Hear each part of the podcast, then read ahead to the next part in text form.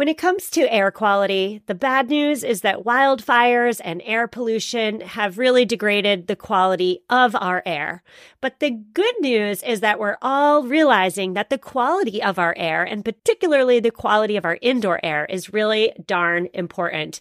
I'm so excited to tell you about Puro Air because in 30 minutes, this device will remove allergens, dust, smoke, and gases from your room. It uses a stronger type of filter called a HEPA 14, and it filters pollutants at a microscopic level. I keep my Puro Air running upstairs where the bedrooms are all night. I love that it's quiet. Cleaner air just hits different, doesn't it? Check out everything Puro Air has to offer at getpuroair.com. That's G E T P U R O A I R.com. One more time for the people in the back getpuroair.com. I'm Stephanie Seferian, and this is episode 87. You are listening to the Sustainable Minimalist Podcast, a show about living simply and sustainably with your family. Here's your host, Stephanie Seferian. Hello there, and thank you for joining me. It's no surprise that direct experience with a natural disaster is found to cause sudden and severe consequences to mental health. After Hurricane Katrina, for example, residents reported elevated rates of post traumatic stress disorder, much higher than the normal population. No surprise there. But what about the less severe, but long, slow burn of being aware of climate change, but feeling powerless to change its course? Is that long, slow burn even a thing? Psychologists say, yes, it is a thing, and they've even coined a term to describe it. Now, eco anxiety manifests itself in feelings of anger, fear, powerlessness, or exhaustion. And due to the fact that it's chronic by nature, it can have lasting impacts on mental health. My guest this week is Laura Durenberger. Laura is a fellow blogger who has been on the show quite a few times, so maybe you recognize her name. She's here today to call attention to eco anxiety as well as offer up some strategies for managing it that are rooted in both research as well as her unique personal experience. Now, you can find this week's show notes at mamaminimalist.com forward slash 087. That's M A M A minimalist.com forward slash 087. And let's get right into the interview. Enjoy. Laura, thank you so much for joining me for a fourth time. I went back through my old episodes and I noticed that this is lucky number four you've been on the show. I'm so excited. You're the only guest who's been on four times. Uh, how are you doing? Well, thanks for having me back for a fourth time. I'm super excited to be here. The last time I talked to you, it was winter. It was December for my 50th episode. And I'd love to know what you've been up to professionally since then. I know that your blog has kind of pivoted almost. You've been talking a lot more about anxiety. And we are going to talk about that today, but tell us where your blog is at today and what and what you're writing about. Sure. Yeah. So I so I've had anxiety my whole life, and it really escalated after my son was born, almost four years ago now, um, into a whole new anxious territory. And that's really actually how my blog got started. Was kind of as an accountability into incorporating mindfulness and intentional living because I was trying to find ways uh, to be more proactive about managing my anxiety through mindfulness and decluttering and that leading into a reduction mindset kind of led me into zero waste living and, and all sorts of stuff like that. Last year, I the first part of the year I was dealing with some health issues and my anxiety took an all-time low. It was a really rough first six months. Um, and a lot of the things that I was experiencing were new for me. And it you know, if those of you who have had anxiety may be able to relate to the fact that the anxiety likes to tell you that you're the only person who could possibly be experiencing this. And it's a really isolating feeling. So at the start of this year, I decided to uh, start a series on my blog called Anxiety Stories. Basically, I just interview people that are willing to share their anxiety experience, what it looks like for them, how it started, things that have helped them.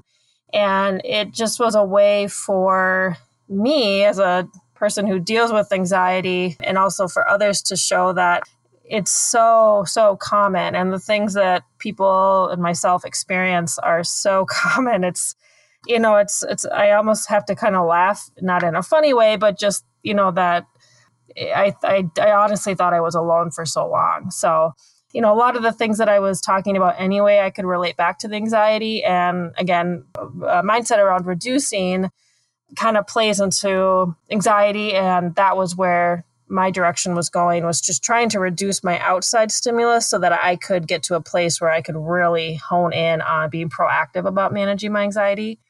So that's kind of the transition.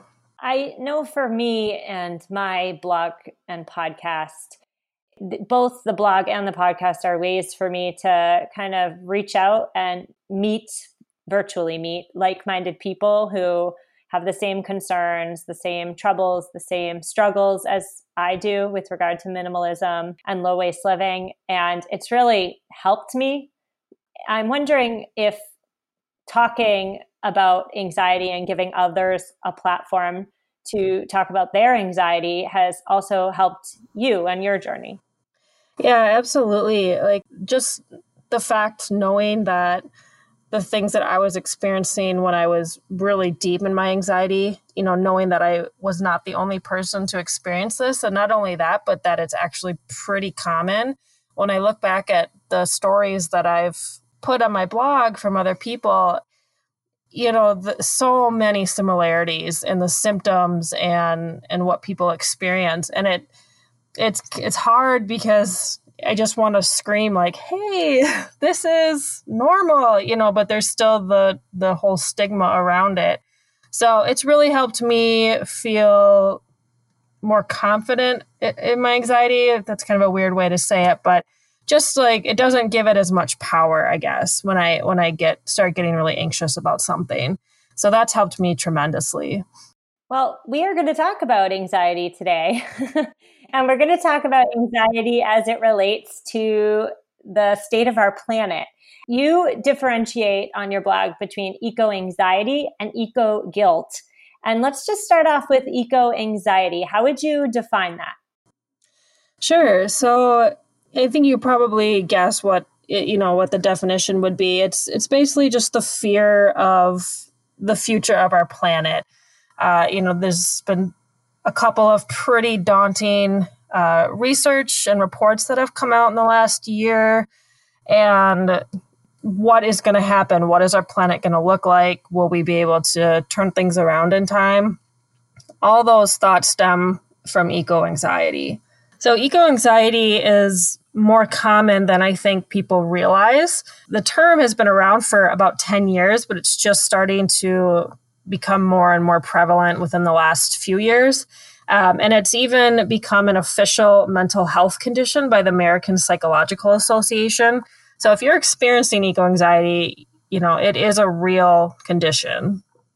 I know for me personally, once I had my first daughter, my anxiety in general heightened because I had a human to take care of and keep alive. But specifically, my eco anxiety rose through the roof because now I'm not just living on this planet for me, but I need to do my small part to create a planet that's going to support my daughter, who hopefully, God willing, lives longer than I do.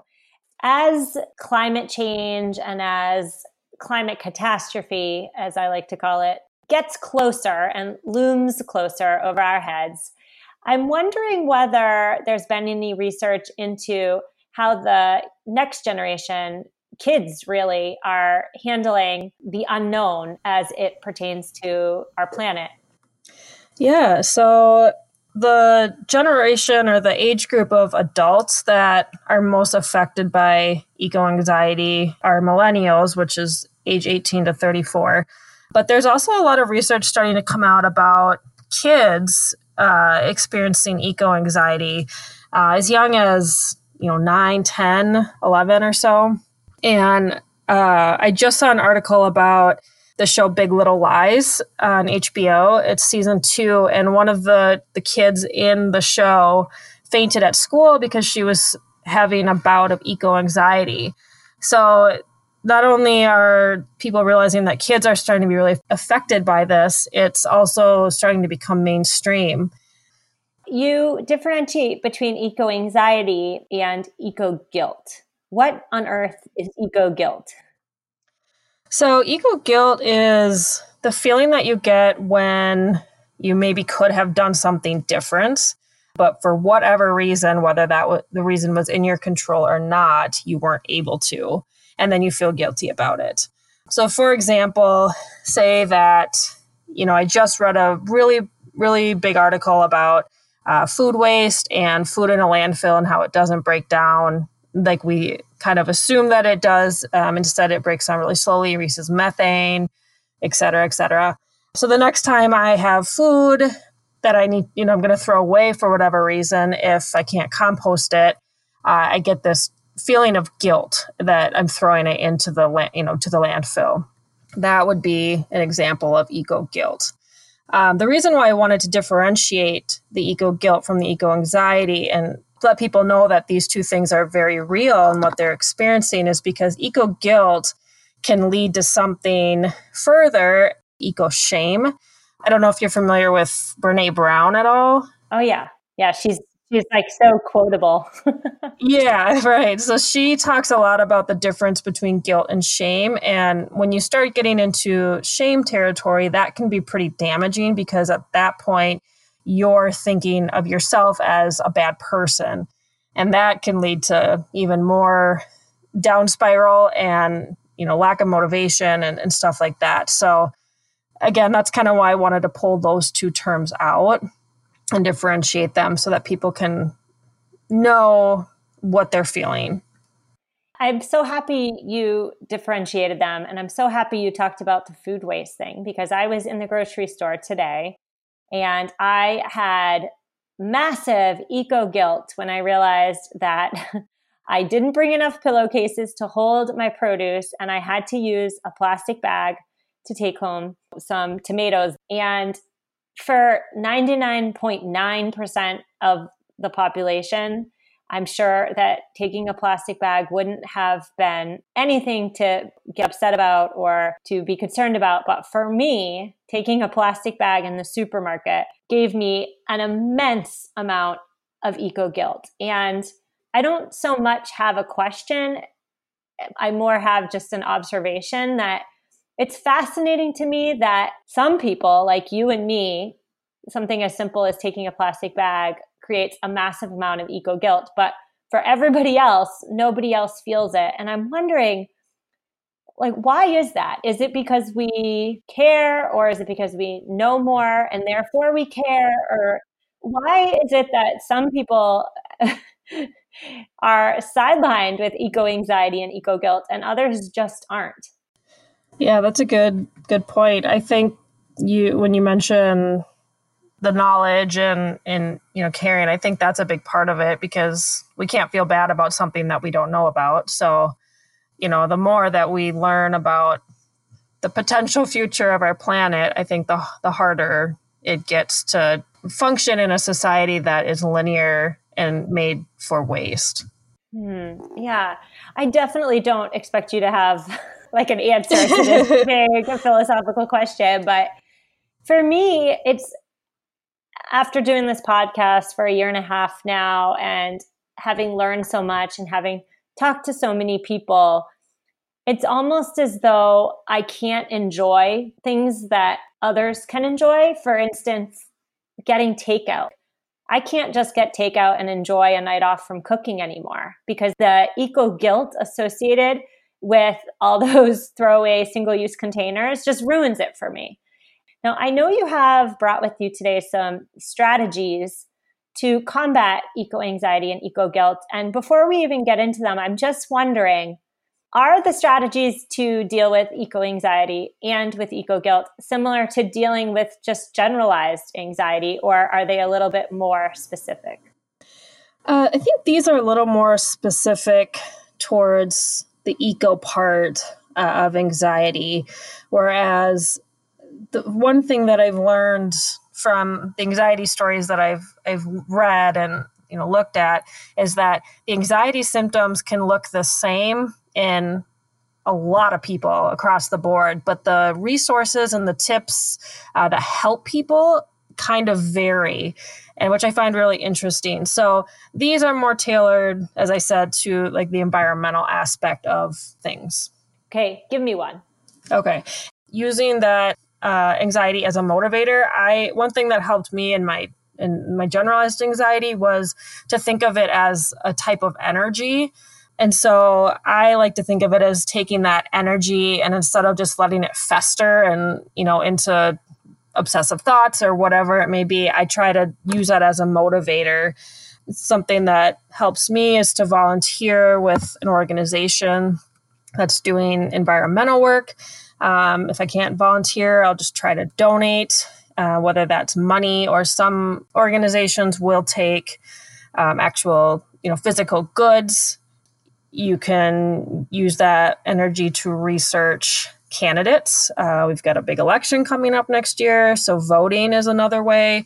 You can use that energy to research products or companies uh, that align with your environmental values. And so then you can vote with your dollars, or you can choose not to vote with your dollars as well and not consume, uh, which is you know also important in low waste living. I love what you said about taking that anxiety or taking that guilt or taking that just cruddy feeling, whatever it may be, and turning it into a motivator for better behavior in the future. I'm going back to my terrible, horrible, no good, very bad plastic bag at the supermarket today. And the feeling was just so terrible that I'm wondering if I could have wallowed less and instead planned more for the next time I go to the supermarket, which is probably like in two days, let's be honest, planning ahead so that there's absolutely no way that I'm going to take that bag and thus feel that cruddy again. So I love that. It's kind of like reframing the problem as a teachable moment. Give me another one. So, getting involved in your community is not only a great way to, again, redirect that energy, but it's also a one step further in, in a way, helping yourself feel better.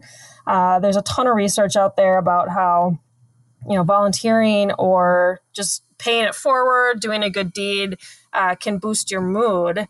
And so, you know, for example, like if you use that plastic bag one that you mentioned, you know, maybe, you know, you use that, you're feeling guilty, you take that energy, and maybe next time you bring a couple reusable bags if you have extra to, you know, the grocery store and leave them for somebody else. Or maybe you make a couple t shirt bags um, and give them away to somebody on Facebook in your community or, you know, something like that where you're redirecting, but you're also taking it one step forward and inspiring somebody else. Getting involved in your community is such a great way to help with this stuff. Hmm.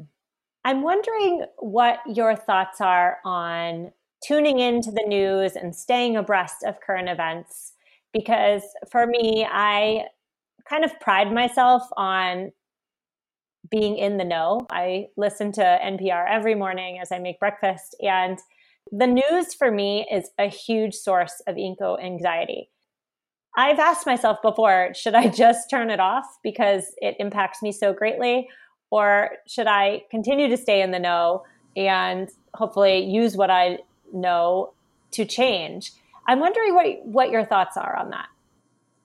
Yeah, so the news was and continues to be a huge source of not only eco anxiety for me, but also it, it's pretty triggering for my generalized anxiety. So, majorly cutting back on my news consumption was one of my care uh, methods for when I was dealing with some pretty intense generalized anxiety. And I know it's an extremely privileged thing to be able to turn off the news when you want to, but I also am torn between needing to protect your mental health in order to be the best version of you that you can. Um, so what I did what, to find a happy medium was I started to try and become really intentional about the news that I was consuming and and when and how much. So we don't have TV channels in our house, so I don't we don't watch the news on TV. I signed up for, uh, it's called The Skimm, S K I M M. And it's a daily, Monday through Friday news email that comes into your inbox. Uh, and it just highlights the main stories from around the world from the previous day or the weekend if it's a Monday. They always include a ton of extra links that if you wanted to learn more about the particular story, you could. So that really helped me just kind of get a quick glance of, you know, what was going on so I didn't feel like I was not in the know at all, but just gave me enough that I, I could have a conversation or learn learn more if I wanted to. The other thing I did was I unfollowed all news channels on social media except for one. One local, and then I did BBC as like an international or national one. And so that way they don't show up in my news feed a lot. So I can be intentional about when I'm feeling like I'm in a good headspace during the day to to then consume the news that I need to. So those things really helped me because uh, otherwise I was just I just felt like I was in a constant state of anxiety and it was just getting to be too much for me. I'm totally to try unliking and unfollowing the the media outlets. You you hit the nail on the head when you said you get to be intentional about when you consume the news as opposed to allowing the terrible headlines unfiltered access into your life every time you sign on to social media. I love that. I'm to try it and I'm to report back you mentioned at the beginning of our conversation that mindfulness is a tool that helps you. I'm wondering if you could talk more about that. And I know, or I'm guessing that you are an old pro at mindfulness. You've probably been practicing for a while now.